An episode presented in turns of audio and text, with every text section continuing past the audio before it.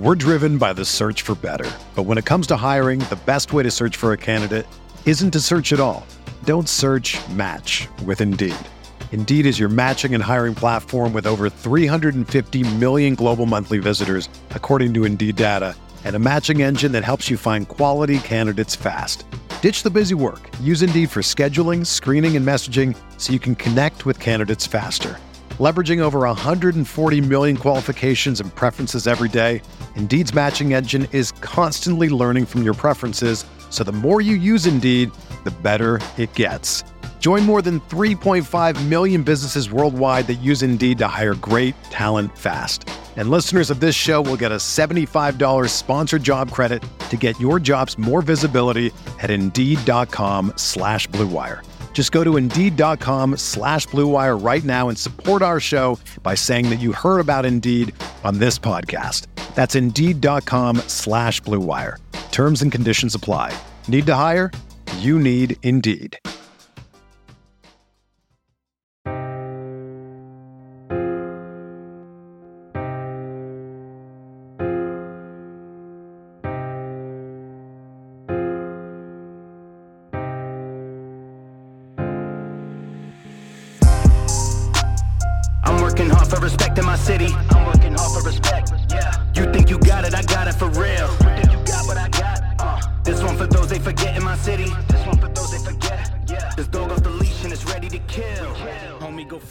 Started on today's episode, big ups to the members of the Patreon Nick Chavez, Abel, Ben Kotzian, Christopher Velasquez, Derek Platees, Devin Rondon, Jordan Riley, Mike Wozniak, Nick Crummich, and Thomas Robinson.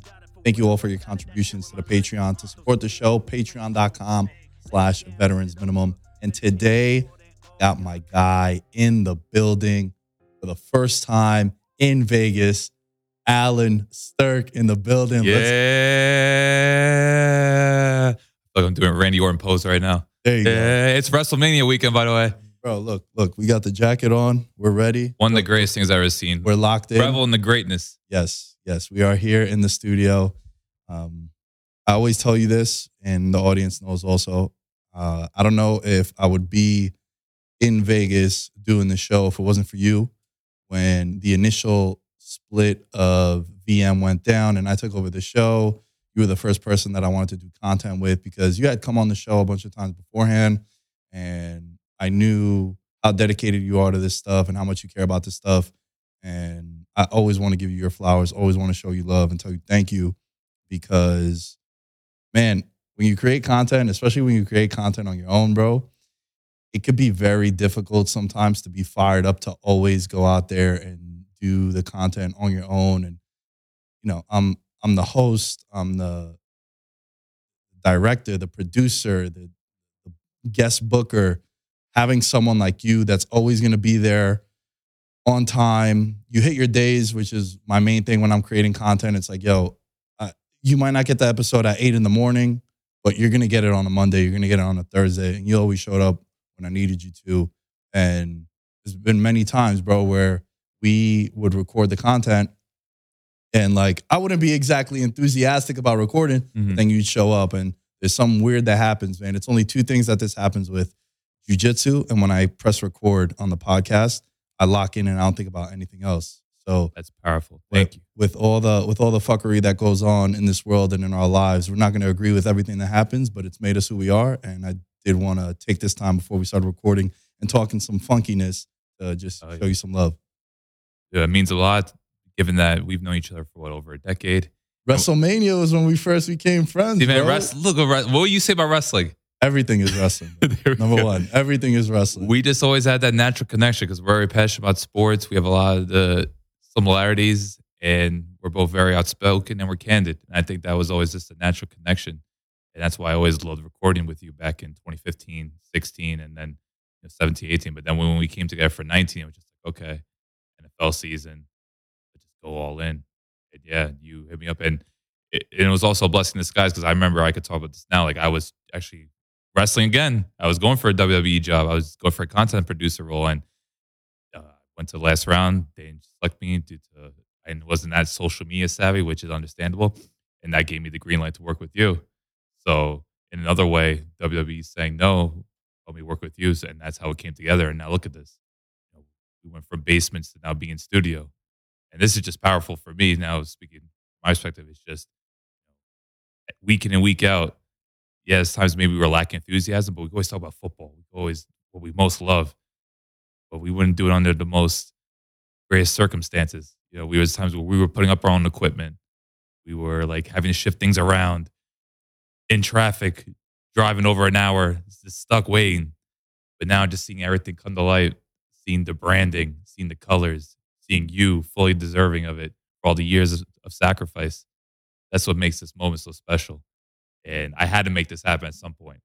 I was like, with you being here at some point in the first year. And ironically, I'm coming the day before I turn 30. Let's go. I'm joining a 30 club with you. Yes, sir. So Big three zero. yeah, so yeah, I, I like it. It's it's so heartwarming, and I just got that rush because it's like you. I'm just as passionate about this, and that natural chemistry, and that's that consistency and that loyalty, and now we're here, and we're dropping a lot of content here, Yeah. and I look forward. You know, the audience is going to be able to enjoy a bunch of shows we're doing, but this is the one. For sure, man. And this is also your first time in Vegas, right? Yeah, I'm. I'm not the biggest Vegas person. I don't really gamble too much. It's just not my style. Which is which is wild because he's friends with me. He's friends with me and he don't like to gamble. That's crazy. I respect it. I do judge you. I mean, I do judge you because yeah, I'm down with the DGens. If you DGen, man, you I are respect one the of mine. hustle, and I, I like learning about it because because it's everywhere in sport. If you watch sports, it's connected, so you have Yeah. to become familiarized with it. I don't need to be involved with it. You know, I like the brackets. I like fantasy football, but that's I'm content with that. And I mean, bro, you also rub shoulders with one of the best doing it when it comes to sports betting. You know, It's- I don't pat true. myself on the back too much, but we kind of know what we're talking about here. But I do, I do like people that people that gamble. It's like uh, it's weird, man. You have a, you sort of have a bond with them without without even you can know nothing about that person.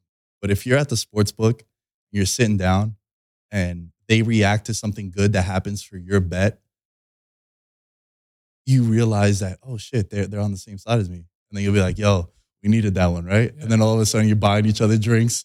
Fist, fist pumps every five minutes. yeah, you're like, yo, we getting dinner later, bro. Let's cash these tickets together.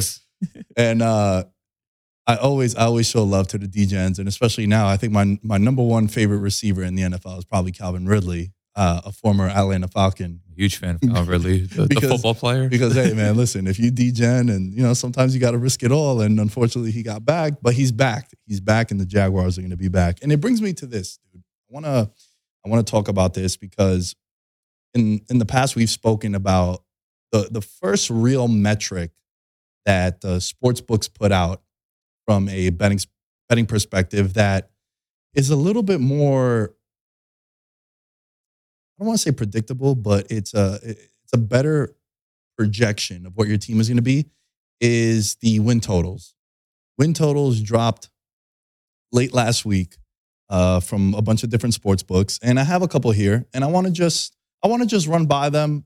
The initial initial reaction is the number too high, is the number too low, and there are a couple of things that I want to give people advice on when it comes to win totals. Win totals in the NFL, it's a very it's a very lame thing to bet on. The public doesn't really bet on win totals because it's either a over or an under. And it's usually minus 110, minus 130. You're not gonna you're, you're not gonna get the plus 700s on a win total. You're not gonna get plus 2500 on a win total, which is what you could get on divisions, MVPs, player props, awards that is more public friendly, where win totals tend to be more of the professional betters bet because it's an A or B side. And what you'll see here is a lot of these bets are also with the hook, meaning that half game. So you're not really going to get a push. They kind of eliminated those a couple of years ago. So I'm going to rattle off a couple. I'll do the NFC first. And when we finish the NFC, just tell me which one you're like, that's a weird, that's a weird line.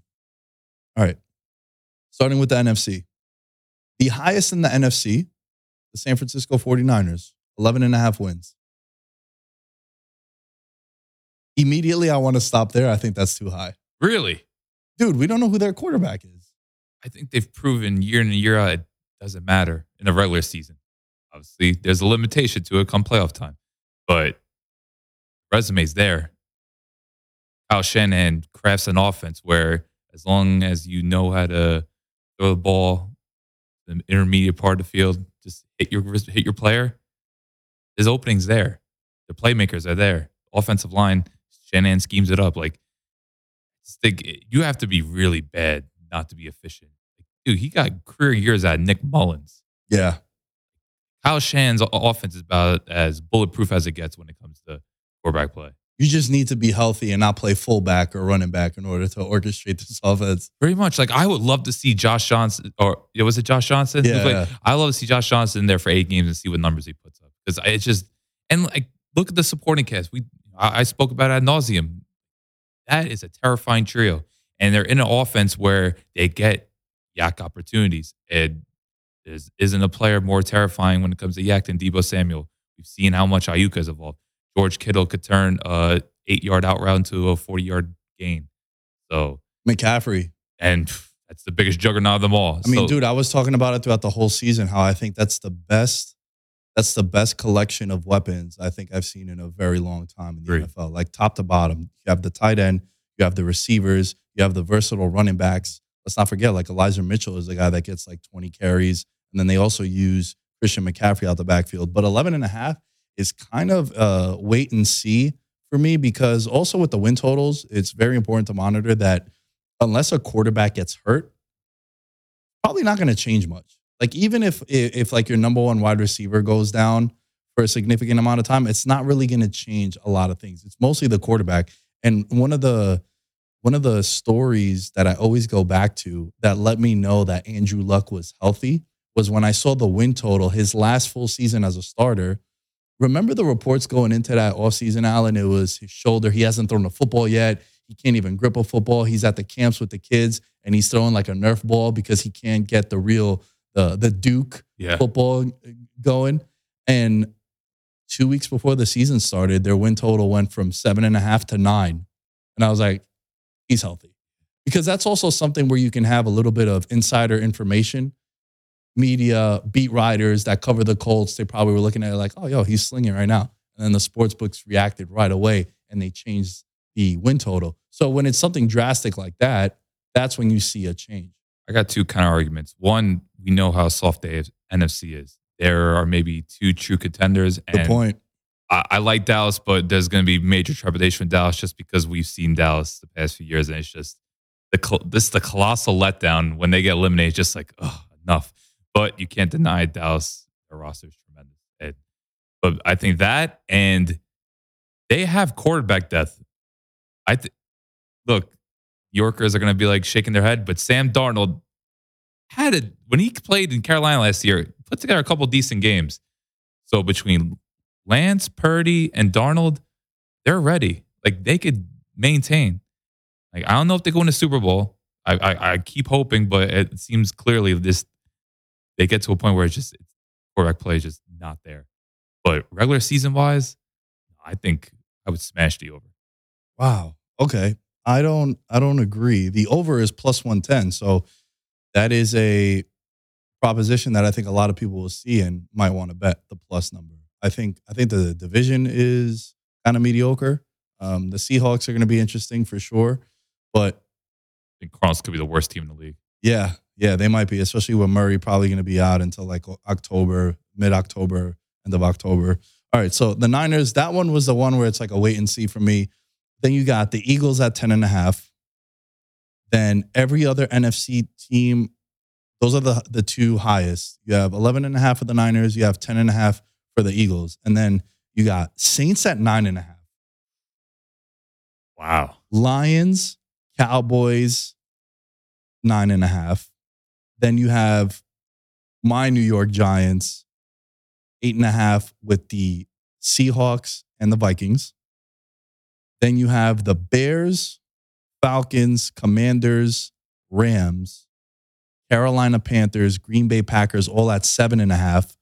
You got the Bucs at six and a half, which is in the last 20 years, no team has had a shift in their win total higher than the Bucs. Last year they were at 11 and a half. This year they're at six and a half. obviously because Brady's gone. I don't know who their quarterback is. Kyle Trask. Baker? Ugh, exactly. Right. So, like, that's a massive, massive switch, minus 110 either direction. And then you have the Arizona Cardinals that you mentioned might be one of the worst teams in the league at five and a half. That's your NFC. Is there any team that jumps out to you that's a little head scratching of a win total? Because I have one and I'm already ready to go and bet this one because I'm overly confident. Look, I know the the playoff performances are largely disappointing, but Cowboys, they're by default the third best team in the NFC. So I'm surprised they're that low. Like I think Gilmore and Cooks are two huge additions, even though maybe have kind of peaked, but they're still useful in their roles, and they're not the true number ones. They're a complementary piece to Lamb and Diggs. So to get those two players in, still have Dan Quinn. The only major question you have with Dallas is yes, of course, at this point you have to question Dak Prescott given his inconsistency, but Mike McCarthy is a play caller that does worry the hell out of me. Let me do something that I rarely do, and let's let me defend the Cowboys. Uh-huh. The issues with them is not the regular season. yeah. They've had a top five offense the last three years in the league. He puts up big numbers in the regular season. The issue with Dallas is not September to first week of January. It's middle of January and February where they vanish and they disappear. So Dak in the regular season, I like him. I think he's a top 10 quarterback without question. He might be the best quarterback in the NFC. It's like him and Jalen Hurts, same division. Of course, I got to play them four times a year with the Giants. But to me, it's never been an issue with Dallas in the regular season. I I went like I went like six and one betting on the Cowboys last year. It was not a I'm anti Dallas come January and February because that's all they've shown me my entire life. And that's all they continue to show me. Yeah, I was wrong about them doing the first round bounce to, to Tampa Bay. Yes, and I you lost, were. I lost a lot of money to them losing uh, to beating Tampa Bay, but then I won it back when they played the Niners because I just knew that that was going to happen, and he had an awful performance in that game. So again, the, the the Cowboy issues have nothing to do with Dak in the regular season. It comes playoff time, and it could be also Mike McCarthy for sure. I wouldn't put it past you. And one of the decisions that I didn't like this offseason, which I loved for the team that got him, obviously being a Justin Herbert stand, is Kellen Moore leaving.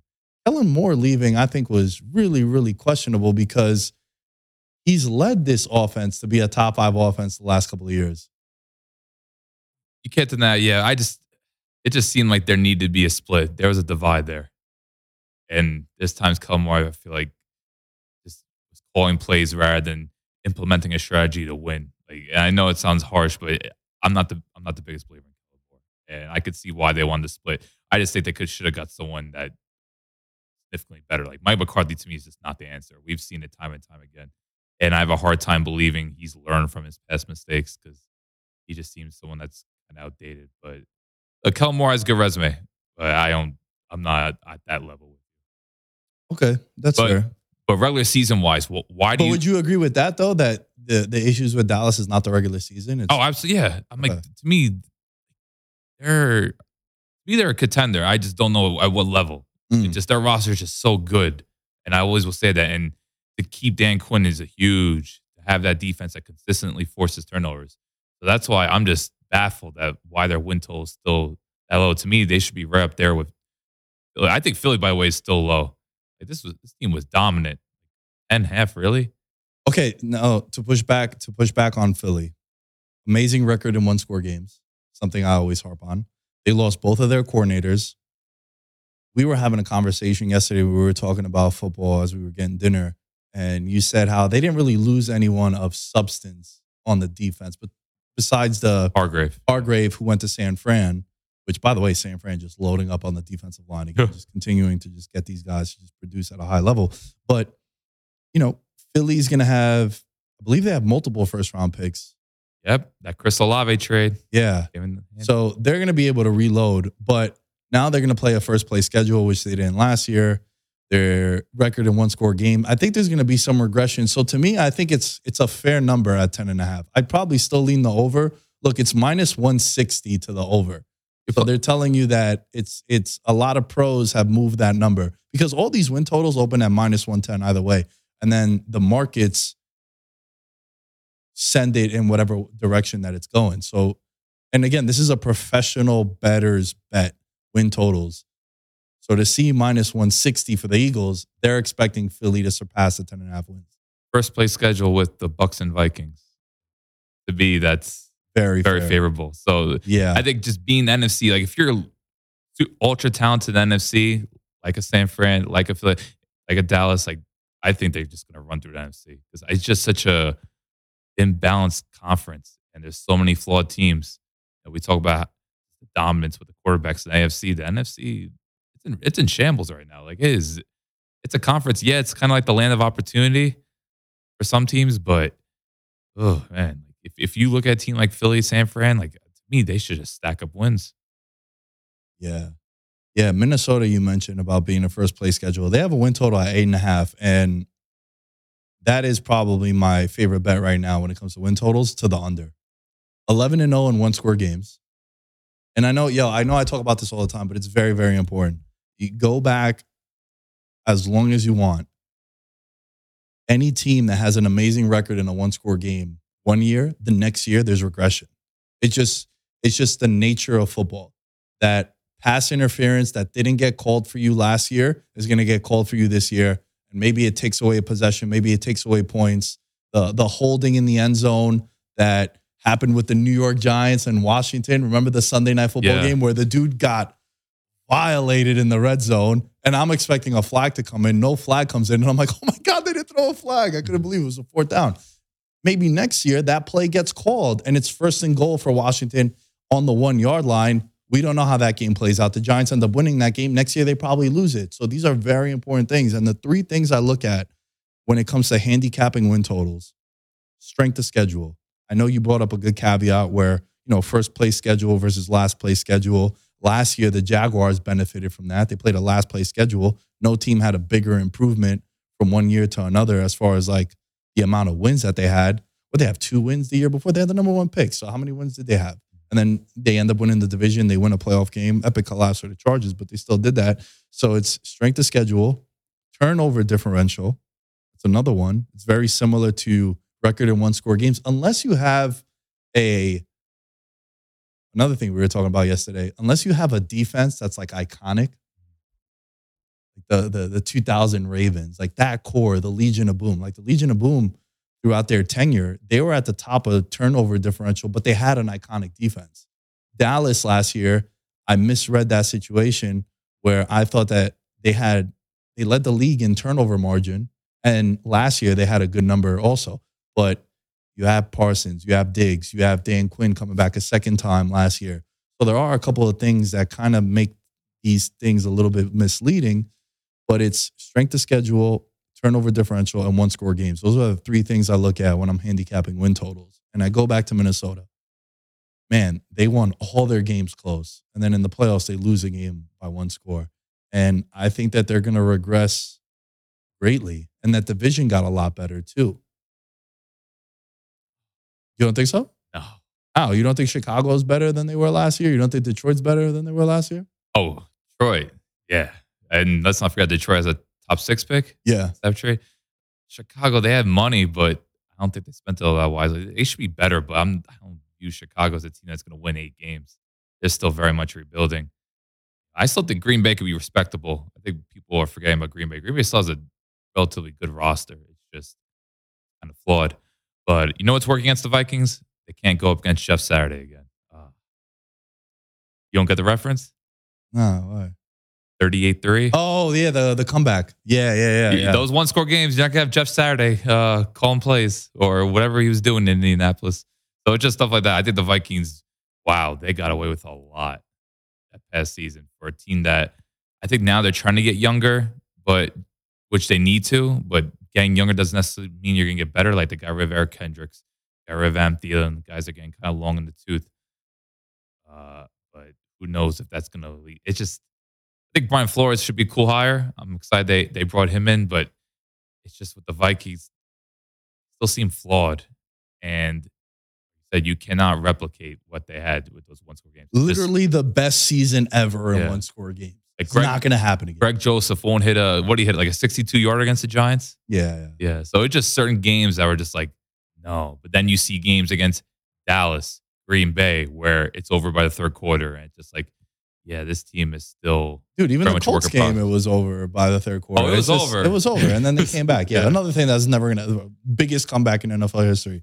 I'm I'm off Minnesota, and I was someone that was very high on Minnesota last year. Remember, I told you, have my conference. my my conference championship game was going to be Minnesota and Philly. I got one of them right, but I was very high on both of those teams.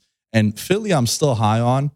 I, I think that they're going to surpass their win total. Minnesota, I'm completely off the bandwagon. And yo, I don't know, bro. There's something about Chicago. Maybe I'm maybe I'm fantasizing about Justin Fields running the ball and doing all the craziness he was doing last year. But I love DJ Moore going there, man. You know, you know, it's it's one of my biggest things. If you have a young quarterback, you got to get him an alpha wide receiver, and I think he is. I think he's a great wide receiver. He's being paid like a top wide receiver. And yeah, his production isn't as great as you want it to be, but it's also look at what he had to deal with in Carolina. And especially after they got McCaffrey, it was all focused on him. I think he's going to open up a lot of shit for Justin Fields in Chicago. And I think he's going to be a great addition. I'm it's going to be, I, I think Chicago's going to be someone you'll be hearing a lot on, on the pod for sure. You want to mention one more team? Yeah, good. Oh, can I, can I also mention the Giants? Yeah. Because people people hearing hearing this are gonna be like, yo, bro, the Giants had a great the Giants were like eight and two in one score games. Absolutely. That's something that I'm worried about. They overachieved last year. Now, the thing that the thing that happens with the Giants is they're gonna benefit from not playing a, a first place schedule. They're playing a third place schedule. They came in third in the division.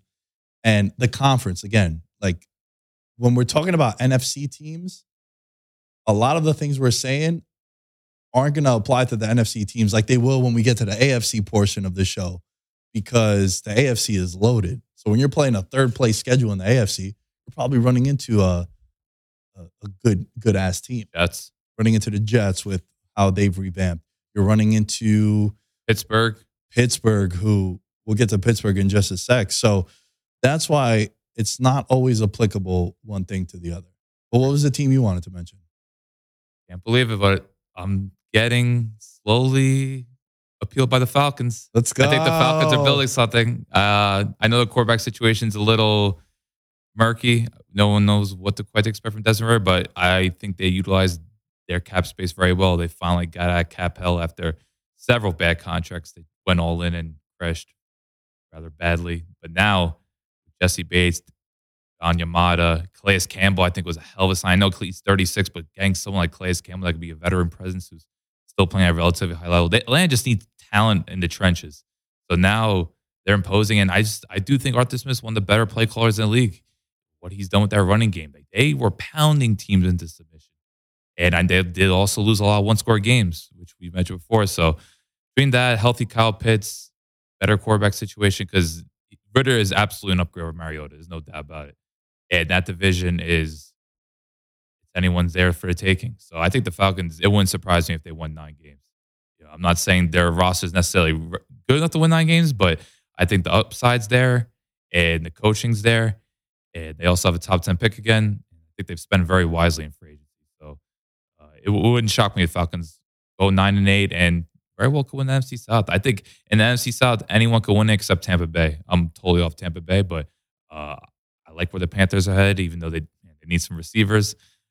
But you know, between them, New Orleans, and Atlanta, it- it's gonna be a three-team race. Isn't it crazy that this time last year we were saying that no team is going to win the NFC South except for Tampa? Yeah. and now it's like they're the only team we can see winning it. It's so wild. It's just an old roster, and uh, we'll see what happens. But man, I don't think Todd Bowles could be a head coach. I was really let down by Todd Bowles last year, Mm. and the, maybe the offensive play call me better because Byron Leftwich was a total disaster. But it's just between bad coaching, likely horrific quarterback play, roster getting older, secondary not being that good. It's just it's not a lot to be excited about with Tampa Bay, and I do wonder what could happen to like a Mike Evans or Chris Godwin. Could one of them be traded? Could be. They're getting some big money too, and they're in a rebuild. So I think that that's definitely in play. I want to switch over to the AFC side. There's only three teams in the NFL that have a win total of 11 and a half. It's the highest in the league. Two of the three teams are in the AFC. We mentioned one of them in the NFC, the San Francisco 49ers. The Kansas City Chiefs, the defending champs, they're at 11 and a half, and the Bengals are at 11 and a half. Both are minus 110 in either direction. And both, I think, Allen, are the, once again, are the favorites in the AFC, rightfully so. And I think that both of them are on a collision course once again. Because all we've seen is, you know, back to back years, AFC title game, it's been them two. And dude, until proven otherwise, we just pencil in Mahomes and the Chiefs. As long as he's healthy, they're in the AFC title game. And last two seasons, we've seen Burrow and the Bengals in there. And I asked you this question yesterday, and you didn't feel this way, but I think this is their last chance to win a Super Bowl, Cincinnati, that is, with this core that they have. Because Burrow's still on a rookie contract. Tee Higgins is still on a rookie contract. Ja'Marr Chase is on a rookie contract. And you're looking at 50 million for Burrow a year, Chase north of 30. And then Tee Higgins is going to be what, 20? Might, he might even get 25 if he goes to a different team. So you're looking at like a hundred million dollars per year for these three guys, and then you're going to lose your running backs. You're going to lose Hendrickson. I mean, they're feeling the effects already. They already lost both their starting safeties. Jessie Bates, Vonn Bell played 98% of their snaps. That's significant, especially for a Lou Anarumo defense. So they're already feeling it. that's your boy Lou.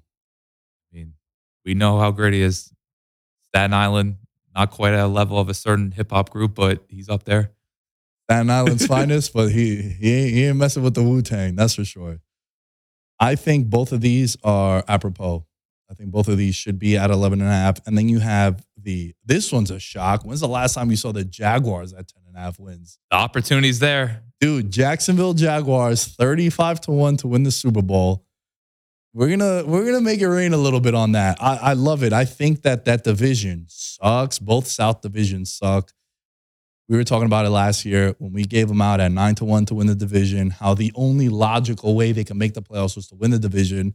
Don't bet them to make the playoffs because the AFC was so stacked, and they make the playoffs. You're never gonna see anything. You're probably not gonna see a plus number near the Jaguars to win the division north of like plus 150 ever again, as long as Trevor Lawrence is there. And especially now with, I love what they did with Ridley coming in.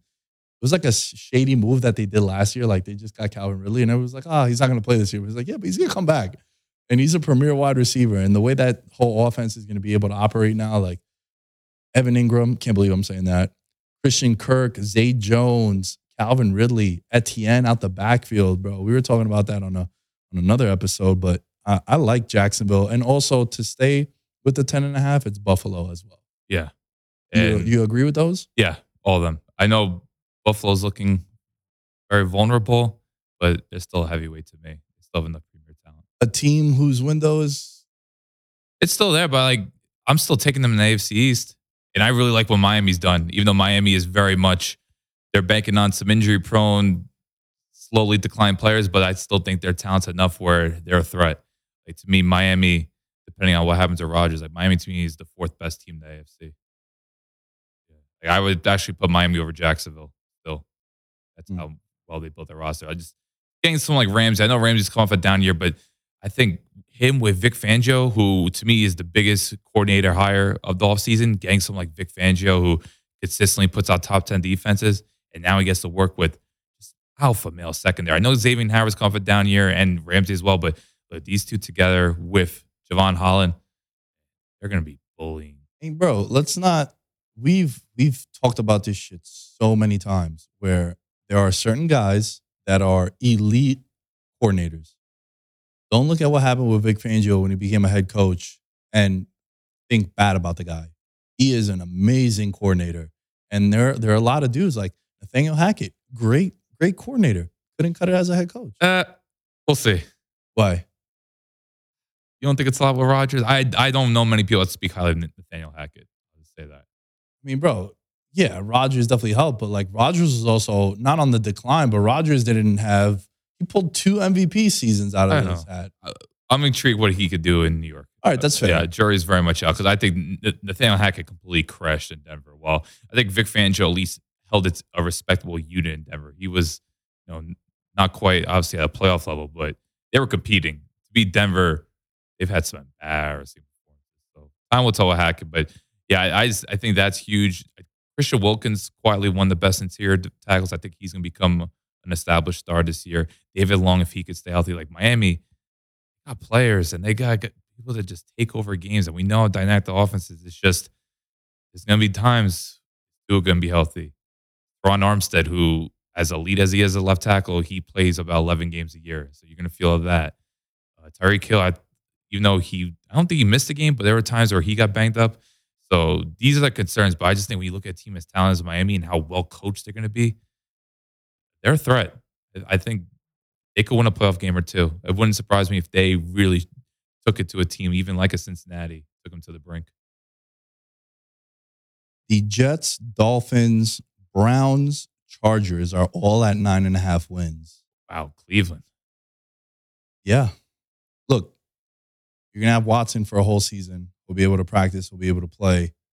I think that's being heavily influenced into the number. This was another team whose win total was wacky last year because it opened up so high and then it had like a two game movement. That was also something that told me that Watson's probably going to get suspended more than what the early projections were, like four or six games. Like, nah, dude, when they moved it that much, they were expecting him to miss the amount of games that he did miss. I think they're very interesting. Another tough ass division, dude. Like, there's no easy out in that division at all. Think they come in last place again as of now. Yeah. I'm not enthused. I didn't think they have a great offseason. Yes, Elijah Moore was a good trade, but maybe Dalvin Tomlinson, they need they need someone at defensive tackle because every team that played against Cleveland this year ran for like 130 yards. Oh, like, it just it was clear lanes every game against them. So at least Thompson could be a decent addition, but I'm not really into Jim Schwartz as a defensive coordinator. I think he's very outdated. Like it's just, and I think Stefanski's coaching for his job. I think Stefanski's a very good play caller, but there are serious questions about him as a coach at this point. So I don't know. I'm not convinced by Cleveland at all. I find that total to be a bit inflated. We're driven by the search for better. But when it comes to hiring, the best way to search for a candidate isn't to search at all. Don't search match with Indeed. Indeed is your matching and hiring platform with over 350 million global monthly visitors, according to Indeed data, and a matching engine that helps you find quality candidates fast. Ditch the busy work. Use Indeed for scheduling, screening, and messaging so you can connect with candidates faster. Leveraging over 140 million qualifications and preferences every day, Indeed's matching engine is constantly learning from your preferences, so the more you use Indeed, the better it gets. Join more than 3.5 million businesses worldwide that use Indeed to hire great talent fast. And listeners of this show will get a $75 sponsored job credit to get your jobs more visibility at Indeed.com slash BlueWire. Just go to Indeed.com slash BlueWire right now and support our show by saying that you heard about Indeed on this podcast. That's Indeed.com slash BlueWire. Terms and conditions apply. Need to hire? You need Indeed. Denver eight and a half, Pittsburgh eight and a half, Baltimore eight and a half, and then you have the Patriots, Raiders, and Titans at seven and a half, and then the Colts at six and a half, and then the Texans, along with the Cardinals, as the worst projected teams at five and a half wins. Why don't you now, talk about your Broncos? Bro, Denver is. Let the people know. Den- Denver has already been wagered on to win the Super Bowl at 50 to 1. I've already put money on that. I love that number. I think it's a mistake.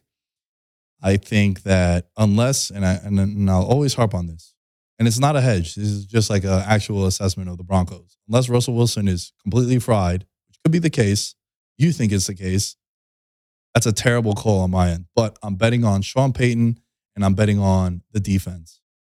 That defense is the best defense in the league because when you factor in how bad that offense was and how often they were on the field and how many three and outs and short fields that they had to work with, that is the best defense in the league. It's easy for you to say San Fran has the best defense in the league when they have a competent offense, a very explosive offense with Purdy also. Like they were dropping like 30 burgers every week.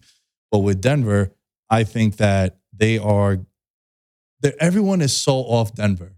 They got torched by Baker Mayfield and the Rams on Christmas. You can't be the best defense in the league when that, stuff like that happening. I'm not even sure if Denver's top five. They're they're up there. Look, they're a good, respectable unit, one of the best corners in ten. But that Randy Gregory signing crashed. I don't know how that's gonna be. And they just spent a lot of money on uh Zach Allen. Like Vance Joseph being back. By the way, that's a how about that as a storyline? Former coach now back as a D coordinator. That, that's pretty wonky to me. Uh, yeah, I don't see it with Denver at all. Um, I, I, I look Sean Payton, Hall of Fame caliber coach, no doubt about it. But I think the defense is a little. Their repu- I think they're more reputation than substance. Bro, Russ had four interceptions in that game. Like, yeah, they, got, they got lit up though, man. I know. Russ, look, and I think, yeah, I do think Russ is fried as well. I, I just, it's like Javonte Williams, Patrick Surtain Jr. I guess the receivers are staying. They're not training the receivers apparently, which Mm, I feel like they have so much talent receiver, but they don't know how to utilize it. Hopefully, Sean Payton knows yeah. because they got talent, but they're just so flawed. What really gets you excited? Besides Sean Payton, like I didn't think their free agency moves were great at all. I think McGlinchey's gonna be a disaster. Hmm. He can't pass block. He's injury prone. Like, and they had cap space too. Like I just, yeah, I don't see it at all. I don't know, man. I think like teams have team ha- teams have bad performances, and when Russ comes out and throws three interceptions in like the first quarter, it's gonna make your defense look shitty. Look, San Francisco's defense got lit up in in the playoff game too, and a lot of that was because like the quarterback got hurt, and they, it was just a nightmare. And you But don't know what, the- yo, you also don't know what team morale is. Like if you want to get deep, it's like yo, Oh, Hackett got fired a day later. yeah, like It's not just one game though. They no, they were respectably good, but just the best though, like better than San Fran, better than Dallas.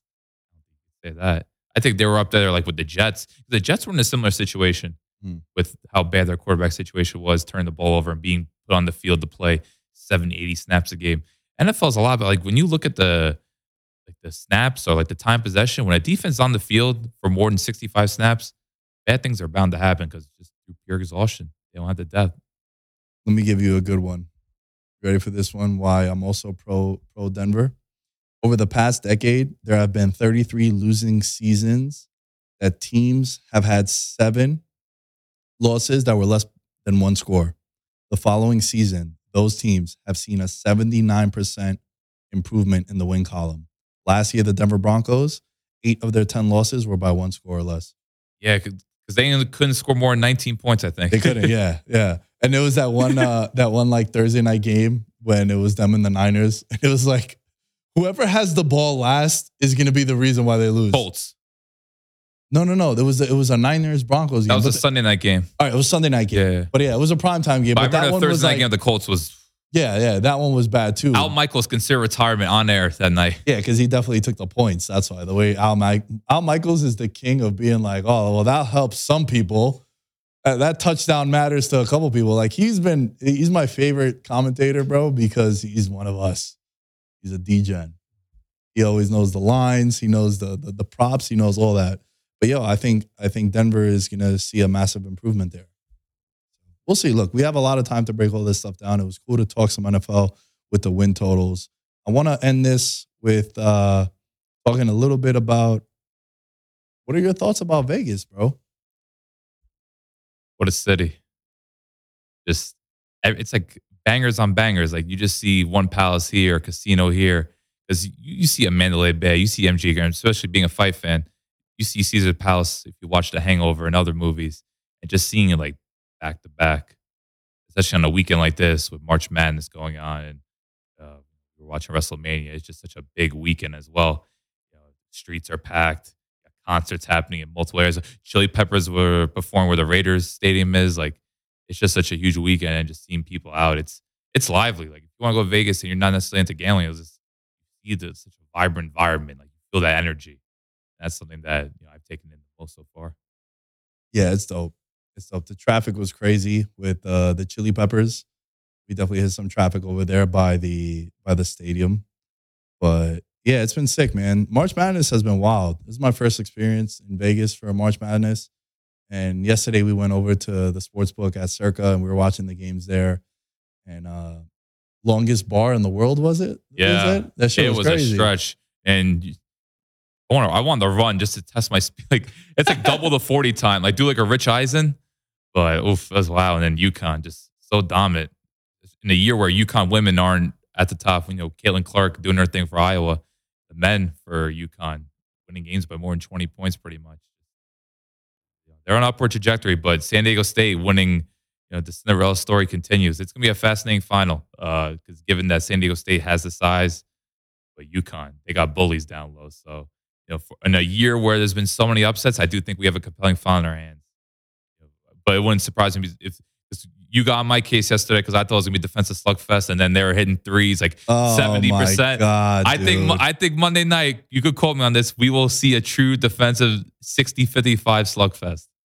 I always like to say that there's a difference between betting and gambling. I gambled yesterday Yeah, because Allen was like, "Yo, this San Diego State, they keep teams to under 17 points a game of what their what their uh, scoring averages scoring average is." Thirty four percent from the field. This this guy just comes out and goes like four for four from three. Bradley was his name from San Diego State. I No, but Florida Atlantic was the team that was shooting. Like they were like eight for fourteen from downtown start. Well, they were just making it Yeah, rain, and but- it was like I'm looking at my I'm looking at the app and I'm punting away money. I'm like, this is why I only bet on things that I know. Yeah, And I, I made Allen pay for dinner because we had to recover. We had to recover financially after Yeah. that one. And then I bet on Thiago Santos in the in the PFL because we were over there. And it's another thing going on this weekend. yeah, the PFL was here in Vegas, and I, and I bet on Thiago Santos. I was like, yeah, he's a former UFC guy. And and then they flashed the graphic. He's 39. I was like, oh my god, he definitely looked 39 years old being out there in the octagon. So yeah, yesterday I did some gambling. It was fun though. It was fun. That's that's the nature of the beast. But it's why uh, I took the over in the UConn game, and then that one was a defensive battle. It was the big blowout too. Yeah, I don't. Yeah, it was just more of UConn just too good. Like Miami had their spurts, but UConn size, their defense is just too much. And then at one point, Miami, one of their key players had a lost shoe, and they couldn't replace the shoe. I'm like, it's a Final Four. You have equipment manager. He's like, he's wearing je- like he's wearing the tightest pants, and he has to, like, if you're equipment manager, how are you not wearing sweats? I know it's the Final Four. You want to look good, but there might be a particular situation where they need you, and you're supposed to be working in jeans, running and we know it's in a huge stadium in Houston. Ah, you gotta be more prepared, Miami. Come on, the U. Like this is what the U we're talking about. Yeah. I could see maybe Florida Atlantic because because another thing we are talking about the under in those games, like Florida Atlantic, San Diego State, they're playing in front of small crowds. They're not from big conferences. Where now But- you were in front of six, what sixty thousand people. Yeah, and credit to them. First half, they were shooting. You know, second half it, it kind of went back to the median, but first half, wow, both teams shooting over fifty percent from downtown. Been a hell of a tournament. I think even though people are kind of like, ah, we missed the blue bloods and the heavyweights, and it's all our brackets are busted. It's, it's still cool to see how it creates belief for these mid majors and these smaller programs. Like, wow, we could be that team. And you've always had that belief after seeing a team like a George Mason or a VCU, but see multiple teams now. It's just wow. Okay, doesn't Well- matter if we're in a smaller conference. We could achieve anything. Well, I mean, bro, isn't that the epitome of what March Madness stands for? Yeah, but it just it doesn't always happen. Like you have a, a George Mason, then nothing happens for like 10, 15 years, and you Yeah. forget about it. Now see, I do consider. I know San Diego State was a five seed, but man, they were they were picked by a lot of people to lose to Charleston in the first round. Like they Mm. were not considered a five seed that was going to be a threat. Oh, you were talking about that with with Duke, uh, not Duke, with Miami. Yeah, a lot of people had Drake beat. Yeah, and then they played Indiana, and Indiana's a potential lottery pick in Trayce Jackson-Davis. So it's just you know the five twelve is always one of the biggest upset picks. And- yeah, it's super popular. I even know about that one yeah, too. it's San Diego State, and Miami both made the Final Four as they were trendy teams to lose in the first round. So I just think it's cool to see that belief, and just, that's just part of the madness, and that's why people love the sport come March because we know college basketball is just not the same popularity wise anymore, especially with more legendary coaches retiring, like your Coach K's, Roy Williams, Jim Boeheim, Jay Wright. But do you also think because of the one and done, that's why that happens? It could be that because of losing talent. Yeah, Yeah. like you're not really invested in in in the players as much. I used to be able to see dudes there for three, three, four seasons. But now, hopefully, with the NIL, maybe they'll stay longer. Mm, Hopefully, maybe it's an incentive.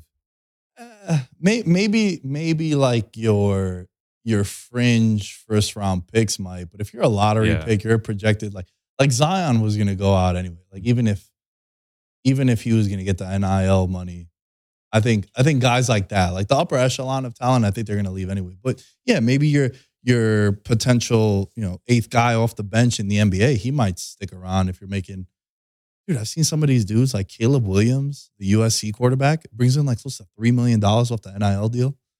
It's nuts. Like that's different. Well, also with football, it's it's also completely different Yeah. because you got to stay at least three years from when you graduated high school. That's like the bare minimum. But in the NBA, I think I think the NIL deal it'll keep it'll keep away those fringe players that are going to be let down by where they get drafted. They'll come back to school, but the the upper echelon, I think they'll still go. Speaking of NBA, excited about your Knicks? Yeah, man. The Knicks were the Knicks have been really fun this year, and you actually were at the Garden before you got here. Yeah, I was at Knicks Heat, which old school rivalry game where Knicks need to win to make sure they didn't fall into that playing spot. And yeah, it delivered, man. Manuel Quickley, just give him the six man right now. What a talent. bro. How crazy does the Garden get when he goes off? Ooh, everyone gets out of their seat. Like, Bro, I've been I've been talking about this all the time. Like, there's he's the one guy on the Knicks that, for some reason, when he goes crazy, the crowd erupts. Like the the aura of the Garden is, it's a louder roar when he does something outrageous. When he has those like ten points in four minute stretches, and then also there's no there's no team that the fans want to be good more than Knicks fans. right. Like New York City just gets taken over by blue and orange when they're good. Yeah, and they're Yeah. good. They're good this year, and and they're probably on a collision course to play the Cavs. And I was telling you how I feel like both teams are probably happy with that matchup as opposed to playing anyone else in that first round. So both teams probably feel good about that. But when it comes to the Knicks, dude, I think that it sucks that Randall went down with that ankle injury because ankles are always yeah you'll be you'll be back in two weeks, but then It how looked much bad that- live. It how did much- look bad. Yeah, how much of that is going to linger? But it was cool to get your perspective of it because you're not a Knicks fan, but you got to go to the Garden and like the Garden is it's a it's an attraction, man. Oh yeah, you still get those goosebumps because there's just so many iconic moments there, and you know when teams are good, it's going to show out. There's going to be a sellout. It was a Hispanic Heritage Night. Jay Oh. Balvin was in the front row, and then the other one, like Chris Rock was there, and it's the first time I've ever seen Chris Rock be punk on camera did not smile. He had such a stern look. Look, look Will Smith probably that situation changed him, but it was just smile out of his face. yeah, I don't know. He lost his smile, but uh, he was there. Uh, there's a couple other celebrities. It just you just felt the rush, and be on the lookout for a Knicks man. And uh, they got depth too. That's another thing. Like Yeah, I love do. me some Quentin Grimes. I thought he was just a three and D guy. No, Quentin Grimes is a playmaker. He had some moments where you're just like, wow, you can actually depend on him to create his own shot and make the players around him better. So he's another one because we know about Brunson and Randall, but guys like Grimes, we know how good Quickley is. Robinson contribute here and there. I love, you know, we'd love the Josh Hart trade. He's just he's just born to be in New York. It's I, I don't know how he's not been in New York yet, but he's just a perfect complementary piece, and you need that to compete in these. So I'm I'm very fascinated to see what the Knicks do. It's it's uh they're way better than I know. Two years ago there was a rush bound, but this roster is significantly better than the one from two years ago. Yeah, without question. And everyone has matured. Those guys are older. Those guys now have played in front of New York for a long time. And Thibodeau has been a roller coaster for Thibodeau. It's Yeah. very up and down with the Knicks fan base. And he's good until he's not. Mhm. Like he's he's the kind of coach you want for a young team for like a year or two. Then after that, it, it becomes very weird some of the decisions that he makes. But he's he's turned it around too. And having a point guard like Brunson has been he might be it's like him and Aaron Judge might be the kings of New York, dude. Like as far as like the athletes in New York that have the most pull amongst the fans. Saquon, mm, Oh. I don't think so. Not like that, not anymore. It's not. Uh, I'll, I'll take your word for it. Yeah, because because Saquon now he, he he got franchise. I'm expecting him to hold out because that's what all running backs do when they get franchise tagged. And As we, as we say this in Vegas, where I've seen at least four Josh Jacobs jerseys here. yeah, Yeah, by far. Like I thought I might have seen some Davante Adams or Maxx Crosby jerseys. No, everyone loves them. Some Josh Jacobs. yeah. Nah, he's, he's a- Organizations show it. Yeah, well, that's that's the nature of that position, man. The running back position. But uh, dude, it was good to have you in the studio, man. Absolutely, man. Uh, like we talked about, a long time coming, and to see how everything just continuously progressed. But now, just seeing on the big time, having the screen here, seeing people walking by as someone is taking a picture of us. Yeah, Uh, it's just it's big time, and this is where you want to be. You want to have your own studio. You want to see the branding. You know, you want to have your face there, and just the years of sacrifice and you hear it's brings like a tear to my eye, man. let's go. With a tear in my eye. Hey, uh, Allen and I have recorded a bunch of content. If you go to the Patreon, it'll be up. One of the episodes, well, next week's episode is going to be up on the Patreon at the time that you're listening to this one. So go and check it out. Some of the perks. I'm doing the best I can, ladies and gentlemen, and legends, to give you guys as much incentive to go to the Patreon and give back to you guys. Get access to the Discord on there also.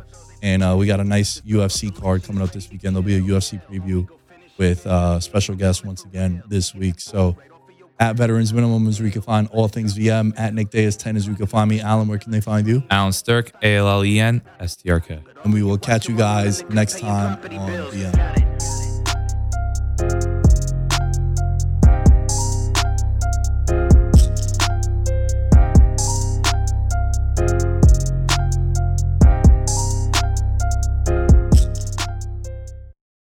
For the ones who work hard to ensure their crew can always go the extra mile, and the ones who get in early so everyone can go home on time, there's Grainger, offering professional grade supplies backed by product experts so you can quickly and easily find what you need.